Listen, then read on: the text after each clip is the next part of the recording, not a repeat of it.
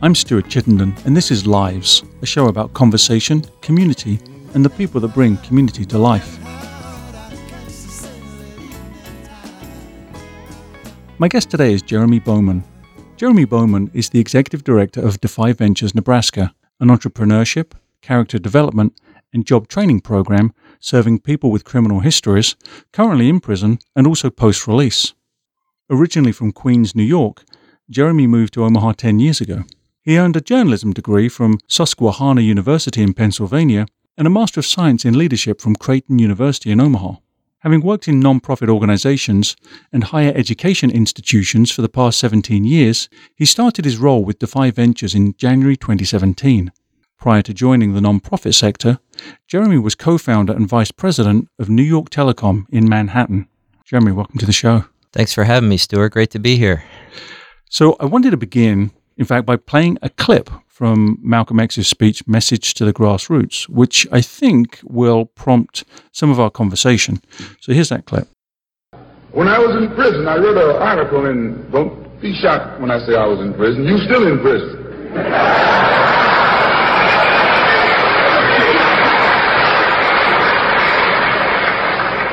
That's what America means, prison.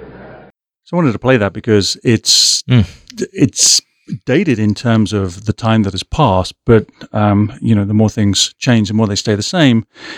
We'll be using that clip, as it were, to I think inform some of our conversation. But in that context, could you give me some indication of what Defy Ventures is? When he says America means prison, to me that speaks to the 2.4 million people who are currently incarcerated in our country right now, uh, where we live in a country that is uh, fifth, uh, 5% of the population of the world, but 25% of the people who are incarcerated in the world.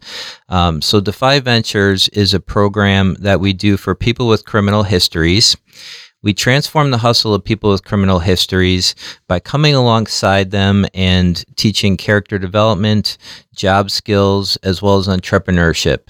Um, we use entrepreneurship as a carrot to get folks involved in the program, um, but we're really about is life full holistic life transformation.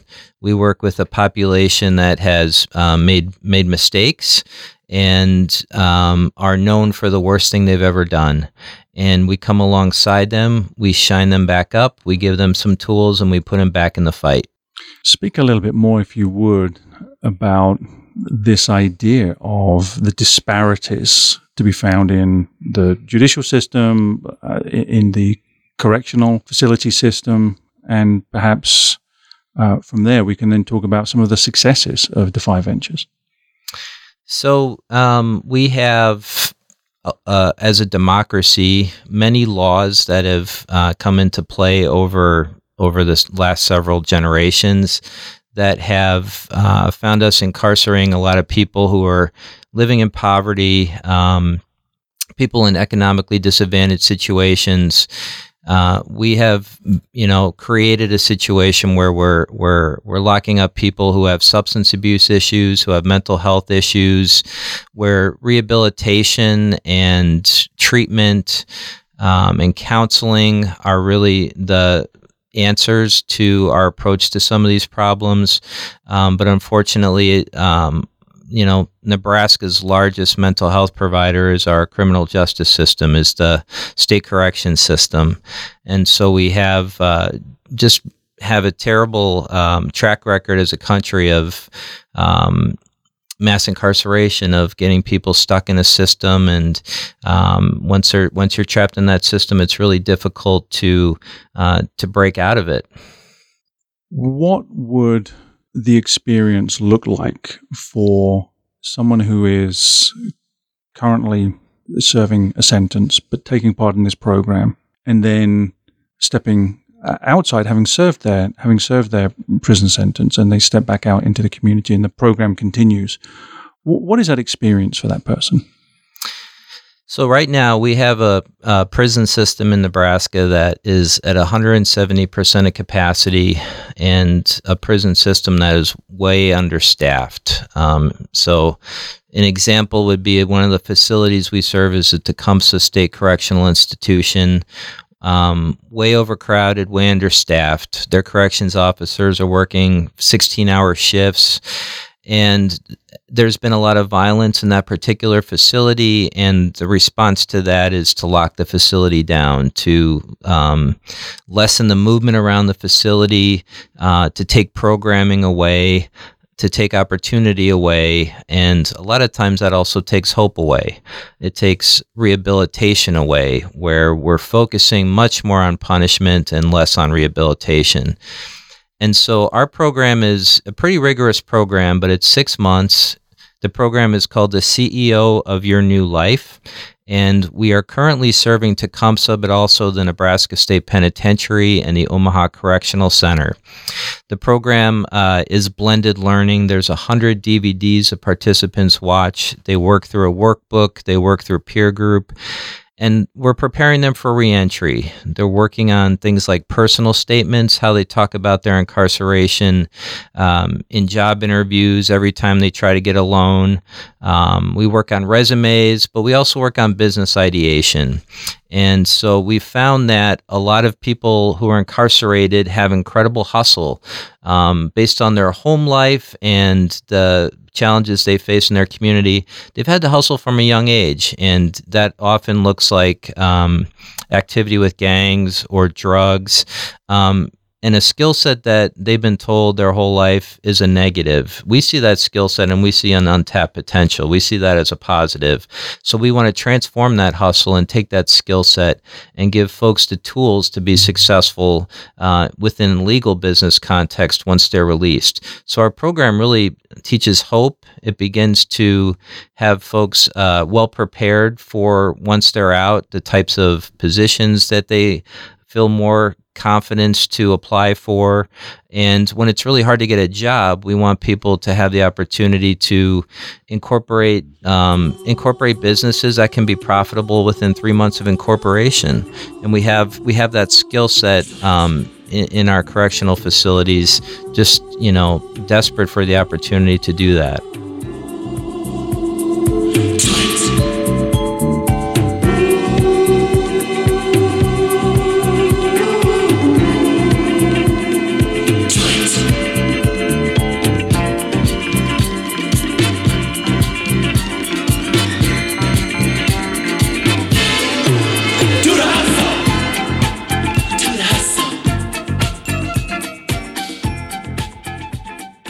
What would be the expression? Inmates, uh, participants? How do you? We call them entrepreneurs in training or EITs. Okay. Um, we we try not to define people um, with these labels that society uses, like ex-cons. I mean, we're all ex something, and so we use the term entrepreneur in training for our participants or people with criminal histories. So, why would entrepreneurs in training decide that because this is voluntary why would they decide that they want to participate in this program there's a lot of people ready for change. They have families that they need to provide for once released. 89% of the people who reoffend and go back to prison don't have a job at the time that they reoffend. Um, a job is a huge challenge when you are released. And that is where Defy comes in and provides um, practical training, but also a network. We bring volunteers in to do coaching and mentoring, and that does a couple things. It helps prepare the EITs um, in terms of their preparation around their business plans and honing their business pitches for our pitch competition that we do. Um, but it, we've had 150 unique volunteers come in uh, to volunteer, and that's 150 people that have now went to prison in the in Nebraska that have their own perception and their own um, views of what that is and not just what they thought it was. It's personal now. They've got to know they've got to know the individuals and oftentimes walk out saying there's a lot of talent there. There's some good people there. I would hire um, some of these folks when they're released. And so that changes the hearts and minds because the rubber, rubber really meets the road for us when we have our folks beginning to come out into the community and we need to have jobs ready for them and employers ready to step up and say i'll take a risk risk on somebody with a criminal history. And the calculator risk is they've taken this six month program um, where they've done some life transformation and they've done some inside work because we do a lot around character development. So there, there's an endless amount of uh, people who are interested in our program and just starved for opportunities to grow and to learn. And that's just counter to uh, historically what the Nebraska prison system has to offer them. I know that Defy Ventures Nebraska is relatively new but it's part of a much larger entity. So mm-hmm. perhaps you could just clarify, as it were, the, the umbrella organization and Defy Ventures Nebraska's role within it, and then maybe speak to some of the, before we get to more human stories, some of the, the, the data behind the successes. So, Defy Ventures was launched in New York City in 2010. Our founder, Catherine Hoke, had a previous organization for five years in Houston, working in, in uh, Texas State Prisons called the Prison Entrepreneurship Program. That program also focused on entrepreneurship and business readiness, uh, but she wanted to create something that was scalable on a national level and have curriculum that you could drop into different systems in different states. And so in 2010, she launched Defy in New York and began working in facilities in New York as well as post release. In 2013, Google got behind the program and we were able to launch in the Bay Area. Uh, today, we serve 16 prisons in California and predominantly around um, LA as well as the Bay Area. And Nebraska was the third state to have the program. So we launched here in 2016, so uh, September of 2016. So we've been around for a year. Um, I came on board in January of 2017 as the Nebraska executive director. And we are um, launching in Colorado and Connecticut before the end of this calendar year. So we have some aggressive national growth plans where we'd love to be in 15 additional states over the next five years, so about three states a year. Uh, we have a 95% employment rate of our graduates. We have incorporated 170 businesses from our graduates, and those businesses have hired another 350 people, predominantly coming out of incarceration. And our recidivism rate is 3.2% of our graduates. Um, the national average, there's 60, 76% of folks reoffend and are reincarcerated within five years of release.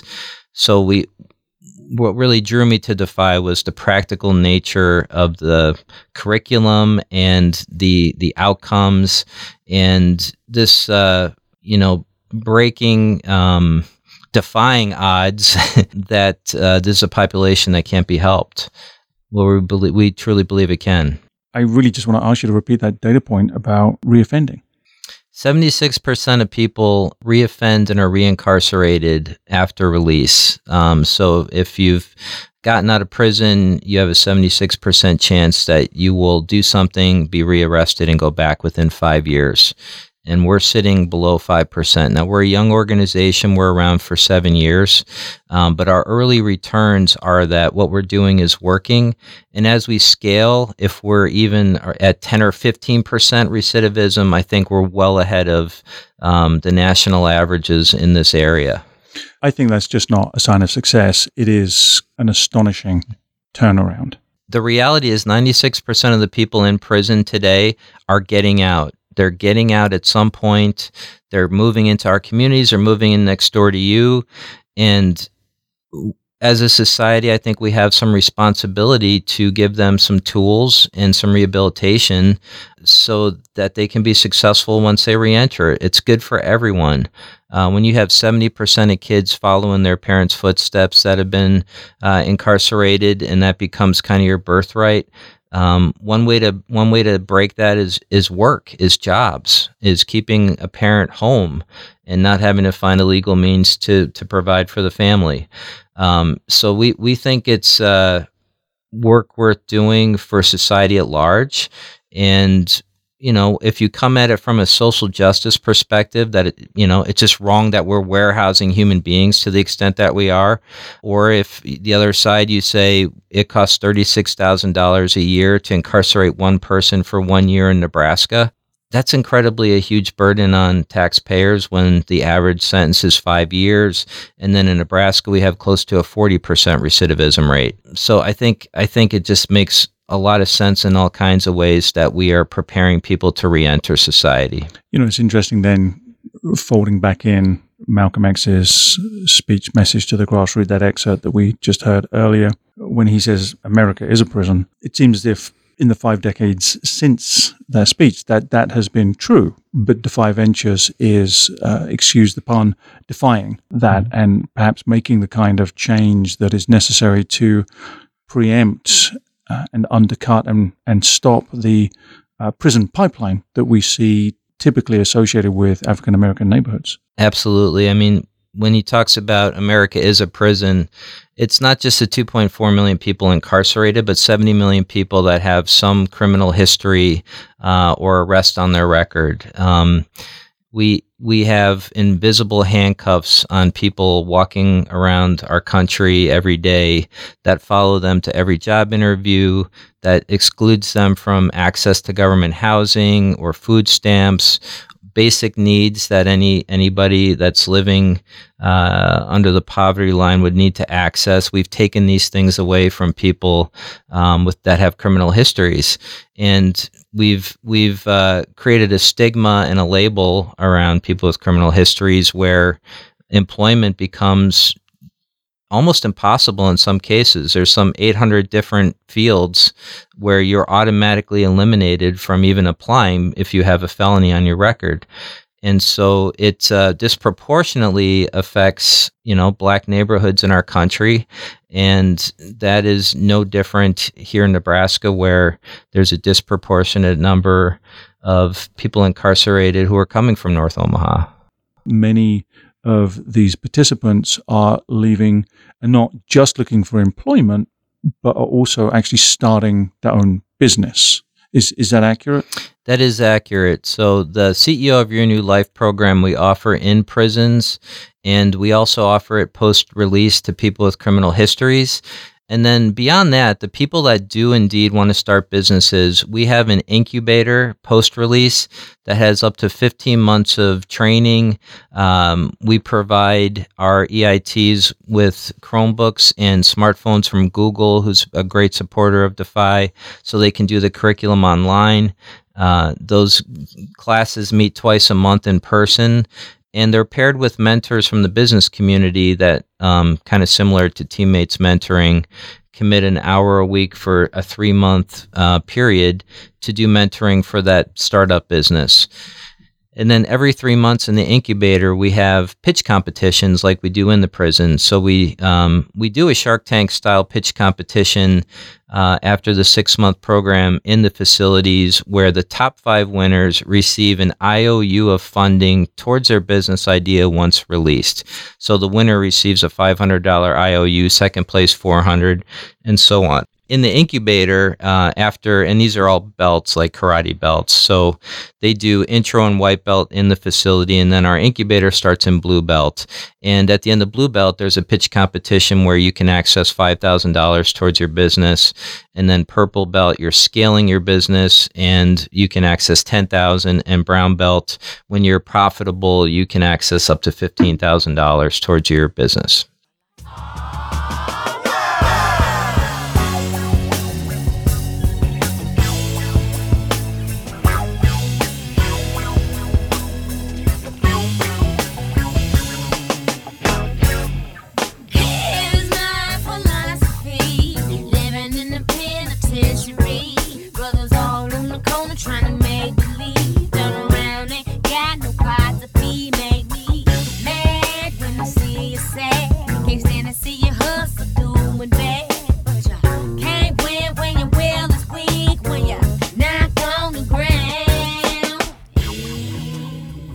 how does the program go about shifting the narrative, changing the nature of self esteem, either with these entrepreneurs in training in the facility or post release, and perhaps some of the attitudes that people associate with those that uh, have a criminal history? Our, our participants in the prison, our EITs, have a hard time trusting programs, trusting individuals coming in. They've seen a lot of programs are often very skeptical. And once they see how much we care and that we have their best interests at heart, that we're bringing in droves of volunteers to provide radical grace, to provide extreme empathy, to provide practical advice around their business ideas and resumes you you begin to form this trust and we are often the first call once they are released when you see our participants come to the kickoff um, from that day to the end of the six months it's almost like a before and after picture you know you see them s- standing up straight you see the confidence and hope that they've developed over that time um, many participants say, I, I stopped thinking about my future. I did not think I had a future. I stopped hoping at all. And Defy has given me a hope and, and some skills where I can be the CEO of my new life and whatever that means, be it um, the, this, the type of job that I want or starting a small business that I've always wanted to do. Um, and so we see just uh, kind of an inside out transformation. For the people that come in and volunteer, we do some exercises that um, really highlight basically where we're very similar. We're broken people on both sides of this room. We have both made big mistakes. I am not defined by the biggest mistake I've ever made, like people who are incarcerated. Um, and we've all done things where we could potentially be on that other side. Um, and so we, we show how similar we are, but we also highlight privilege and how different we are and the shared experience of many of our participants in terms of trauma that they've experienced at young ages, um, abandonment, abuse, violence, extreme violence in the immediate family. And a lot of the volunteers, for the most part, that we have brought in have not had that same shared experience and they begin to see that we're not trying to help our EITs with a second chance. It's really, in most cases, just a legitimate first chance. They've never had a chance. And so that is a profound change of thinking for volunteers when they leave, where they see their privilege, they see just the challenges that um, some of some of the people in our society have had to wrestle with from young ages that they did not if your do- if your dad is going to be a doctor, you think, hey, maybe I'll be a doctor. and we're working with a population that predominantly there's violence or there's incarceration, and um, we're expecting a different outcome for the people who are growing up behind them. And so that I think creates more empathy and kind of more willingness to to provide that chance, to provide that job, to mentor and help that business um, these are America's biggest underdogs, and we're grateful for the volunteers that, that have a heart for our men and women and are willing to, you know, to take that calculated risk in hiring and to come alongside them and give them hope, but also some really strong mentoring. We are planning to do a show where our guests will be graduates from the Defy Ventures program. So that is something that I'm looking forward to but until then, in the meantime, are you able to share some stories, maybe that illustrate and illuminate some of the things you've been talking about? Maybe some of these stories from entrepreneurs in training. Sure. A lot of the businesses that we've incorporated um, and help folks start are simple businesses where there still is a need in the marketplace. So our concept is we want you to be able to start a company that will be profitable within three months of incorporation for $20,000 or less. So we want very realistic um, business concepts. And so out of those 170 businesses, we have people with cleaning businesses, tailors, um, car detailing, painting, lawn care, arborists. Uh, we have some outliers, some unique companies. Uh, we had a guy in New York who was a drug dealer in the Bronx, and so he was making two million dollars a year. Got caught. He was seventy pounds overweight when he went into prison, and he taught himself a way to work out in his cell without any weights, and the weight just dropped off him, and he collectively helped people lose a thousand pounds of weight on the yard. And he entered our incubator upon release and won our business pitch competition in New York. And his business is Conbody, and it is a prison style fitness boot camp. And he has a studio in Lower Manhattan. All of the uh, personal trainers have come out of incarceration he has he now has a studio in, uh, in Saks Fifth Avenue. He's looking at franchise opportunities. Um, it's like a simulated prison cell, the the the studio where you work out, and um, this thing's really caught on, and that was very unique. Um, we have another guy uh, who won our one of our West Coast pitch competitions, and he worked in the kitchen when he was in prison, and the ingredients that were fresh he would use to make protein bars. A lot of the food in prison is outdated and um, just you know not not things that you would you know want want to have to eat. So when he got out, his uh, business concept was to make these protein bars, and so he won the pitch competition and launched a company called Prison Bars. And so he has national distribution.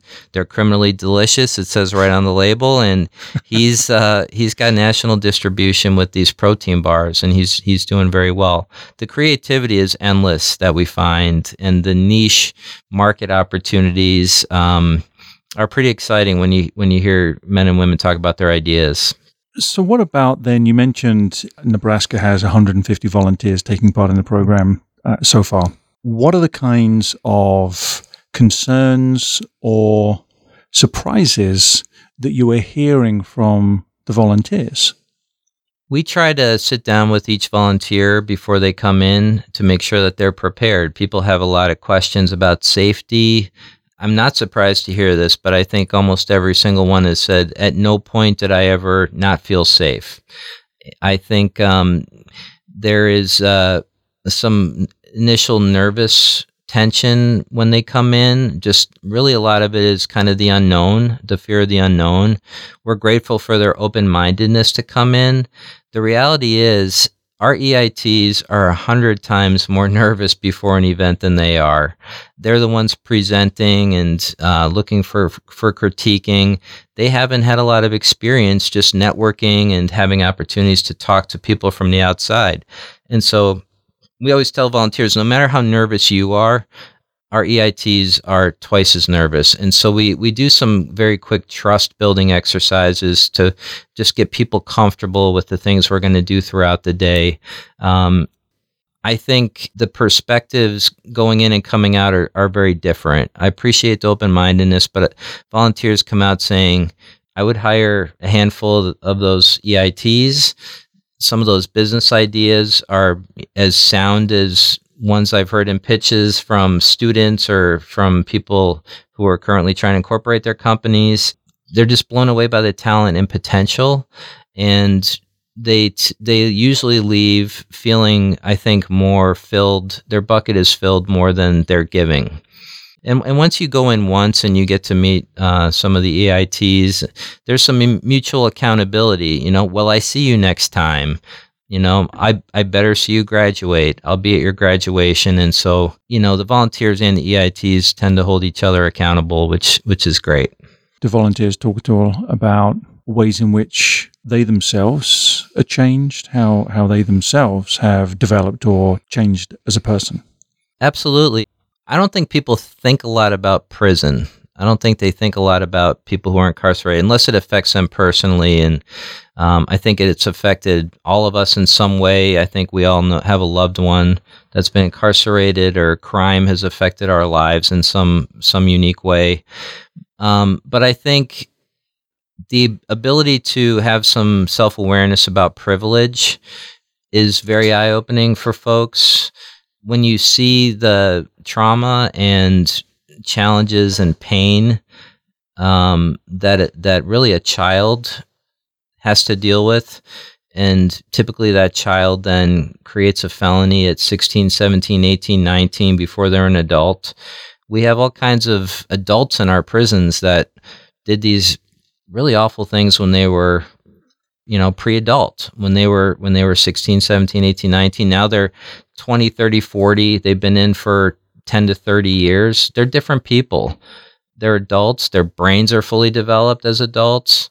They have perspectives uh, that we all do that they did not have access to um, in those earlier years. And so I think the the length of time people are incarcerated is eye opening um, to our volunteers. They see how long, you know, somebody who did something at 16 and has been in for 40 years that isn't a threat anymore to anyone that they're that they have no way to get out. And i think that's hard for volunteers to to swallow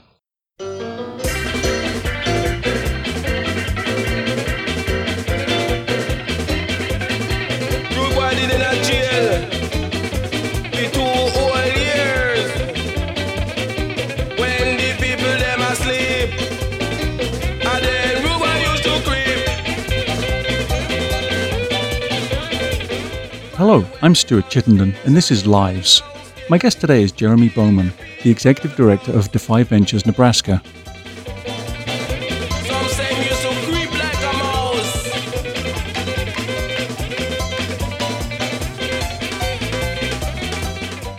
What then are some of the challenges that you face, given that it would seem that it's a no brainer to have this kind of um, opportunity in, in every correctional facility? So, what are the challenges from those facilities, perhaps from you know, some of the entities that, that control the correctional uh, institutions in various states, and uh, potentially from you know members of the public and external businesses.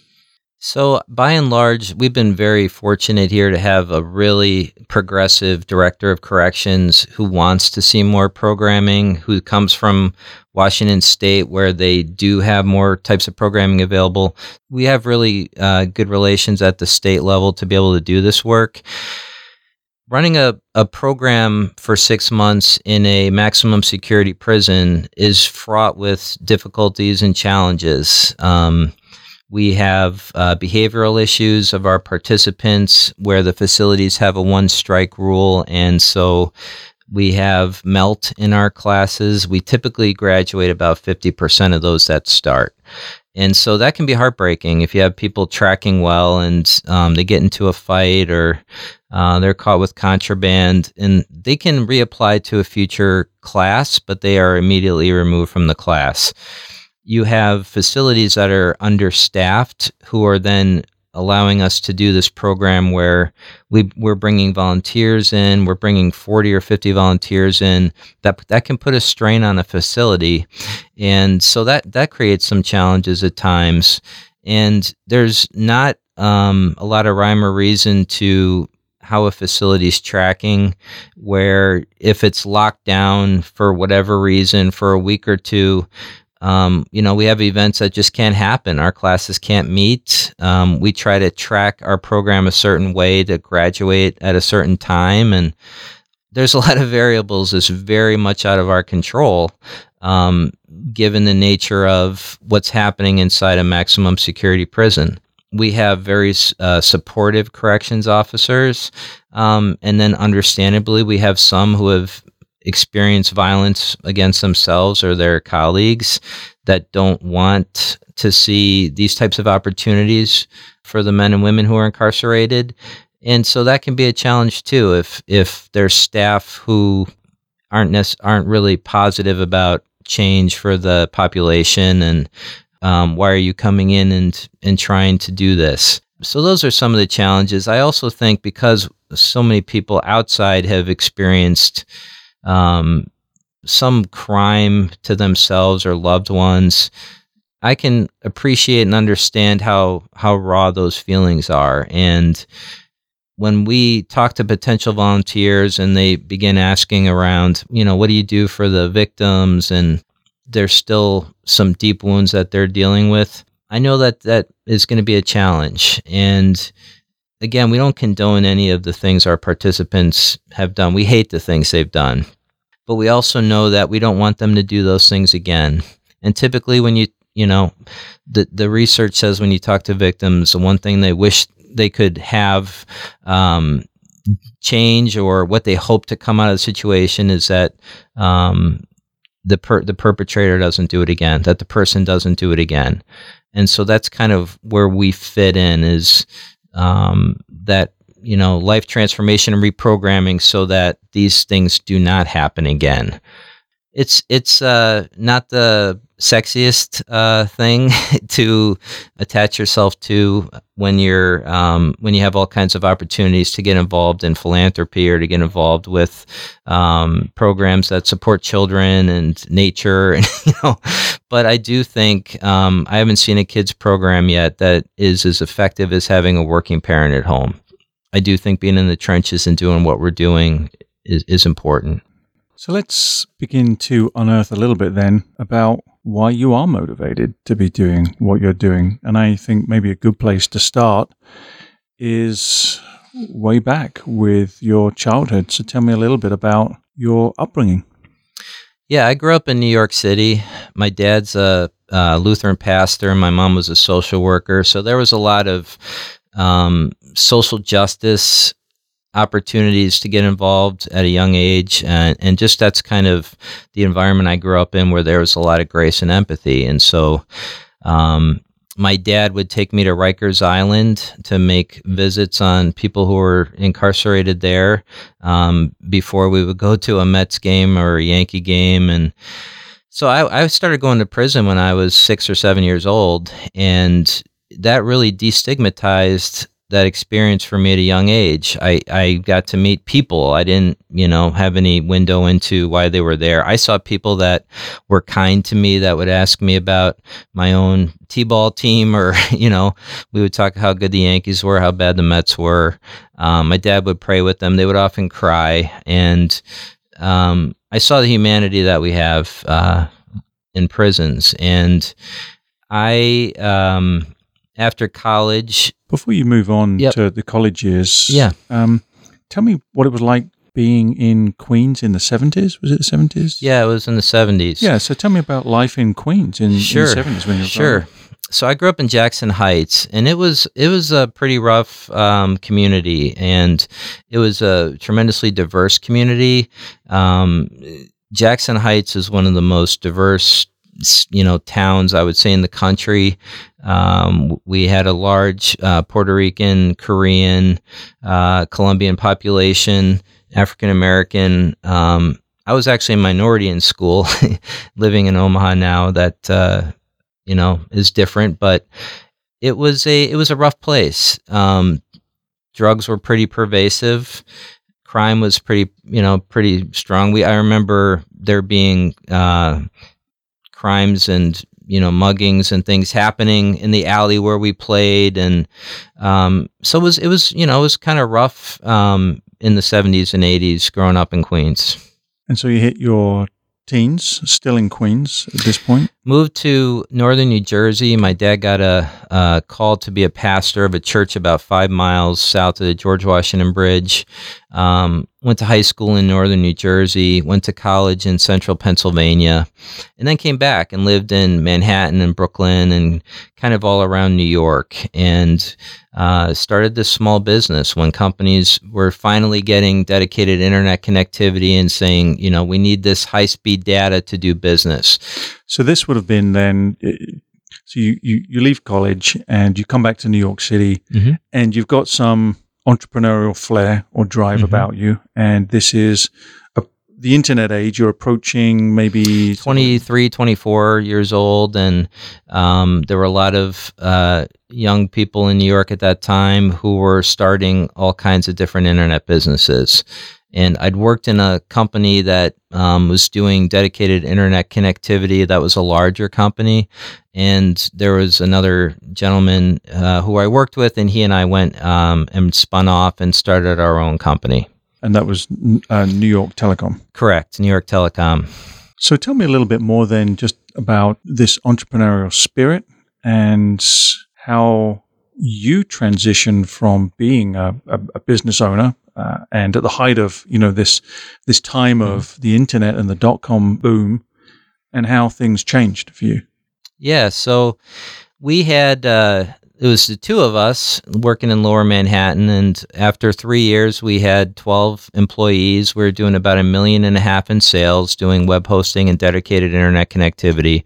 We really were trying to position ourselves for a acquisition, um, like a lot of other smaller internet service providers. And that was, I really enjoyed the sales and the entrepreneurial aspect of the business. And my partner was more the engineer. And um, I, I love entrepreneurship. I love the idea that you can start your own company in this country and um, be successful. And so my priorities were different than they are now. As a as a uh, young man in New York, um, I wanted to make money, and I didn't think a lot about my future, be, you know, beyond the company I was building. And um, our infrastructure was in the Five World Trade Center building, which which didn't come it, it, it, came down after September 11th. So, but that was a building that was severely damaged on that day. Um, our offices were two blocks south, and so that was a um, kind of life changing experience for me. The that day itself, and then the days and weeks following September 11th, and I vocationally really started to wrestle with what am I doing? What's life about? Um, I ended up going to work for a nonprofit to raise money around the disaster and got into development work. And I think um, my own needs became smaller as the you know the needs of the community and opportunities to serve became larger and so ever since then, I've I've worked for predominantly faith-based uh, nonprofit institutions and higher education institutions, um, trying to help people learn, um, help people with basic needs, um, working with vulnerable populations. Um, so I would say September 11th really changed my life and just my focus and where I'm going um, it was just an incredibly impactful experience for me that is is why I am doing what I'm doing today.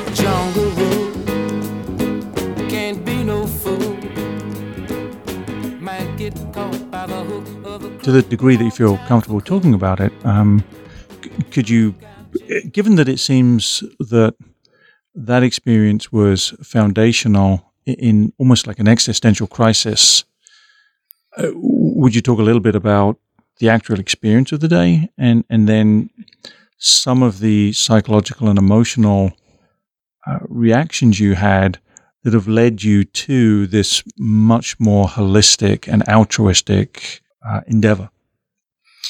Yeah, so I don't talk a lot about the day itself or the events. I am in private about that. I also want to honor the people that passed away that day, the families of the people that passed away. I didn't lose a family member. Um, I knew people that were in the towers, um, friends and work coworkers, and um, just like all all the rest of New York, I grieved the loss of people I knew. Um, I think I wrestled from a faith standpoint quite a bit growing up um, in a pastor's house. You um, have a certain belief system that was rocked, I would say, um, around that event. And I became very depressed after it. I had uh, just a lot of um, personal soul searching and pain and um, anger and um, you know, just led to some bad decisions. And eventually, um, my wife saved my life. The woman I'm married to today, I met her, and uh, she she really was a big part of helping me see a future again.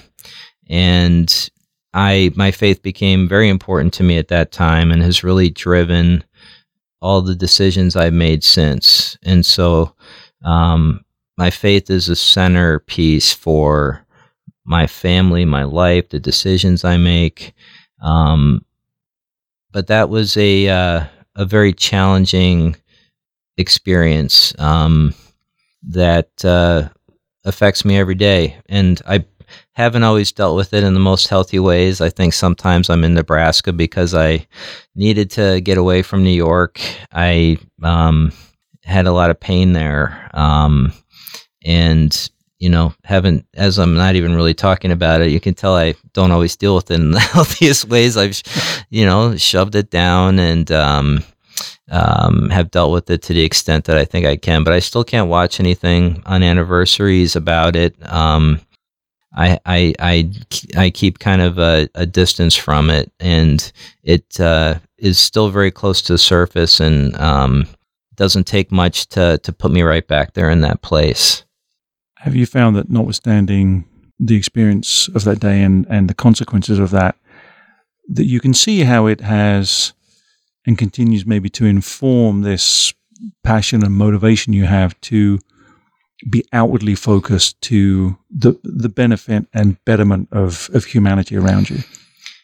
It completely fuels my drive every day. Um, you know, life is a gift. Um, you start to really, um, in a situation like that, really understand more your mortality, uh, just how kind of small we are, and um, how how are we going to spend this time? And um, to me, it feels worthwhile and important to spend that time um, helping others have a better life, helping people be better parents or gain education, um, find ways out of poverty, find ways to empower communities. That to me feels like it's worthwhile. And I want to come about work that's um, true to who I am and where there can be significant um, impact on individuals, but also on communities and society as a whole.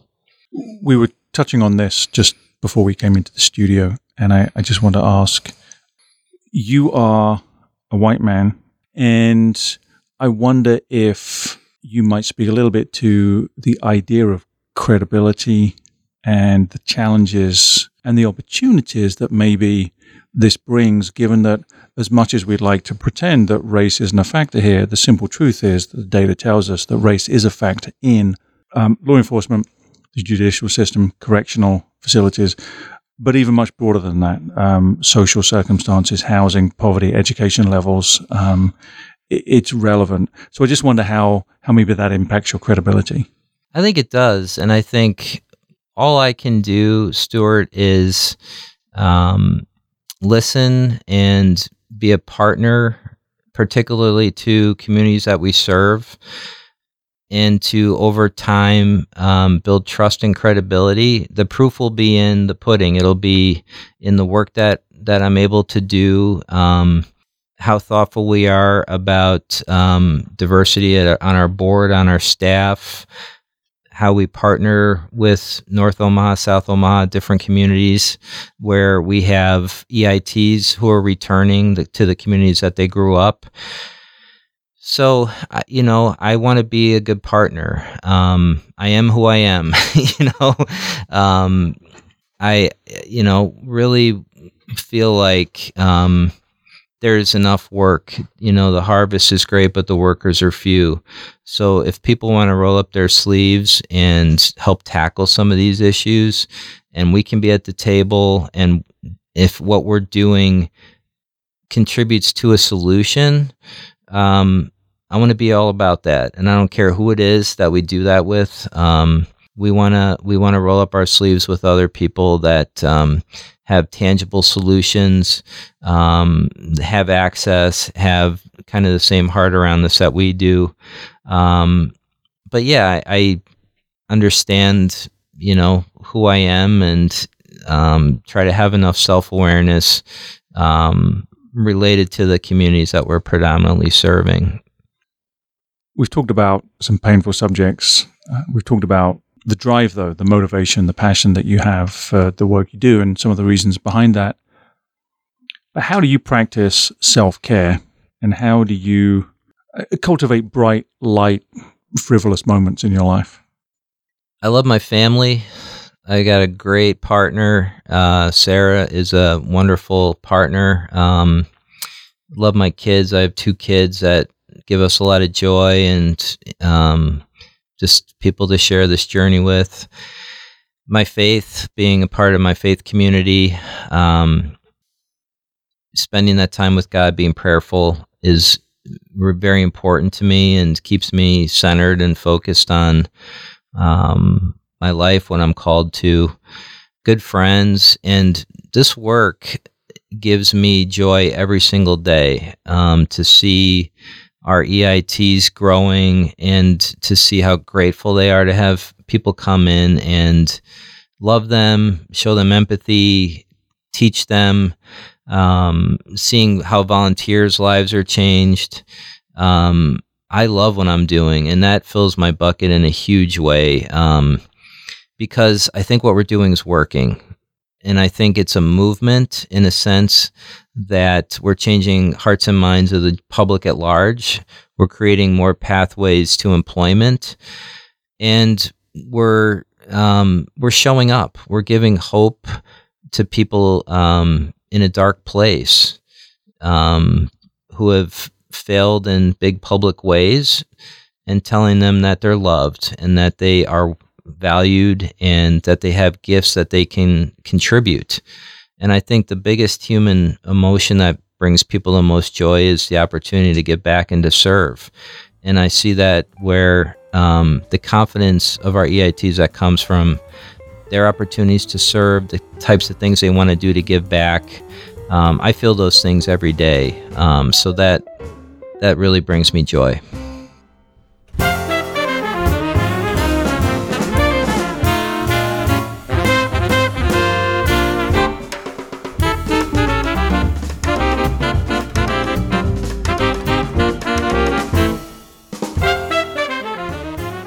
To listen to this show again and to hear past shows, download the podcast at iTunes, search for Lives Radio Show with Stuart Chittenden, and leave a review while you're there to let me know what you think of the show.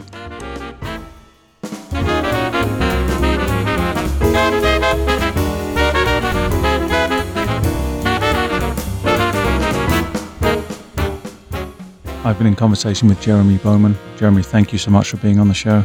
Thank you, Stuart. Great to be with you.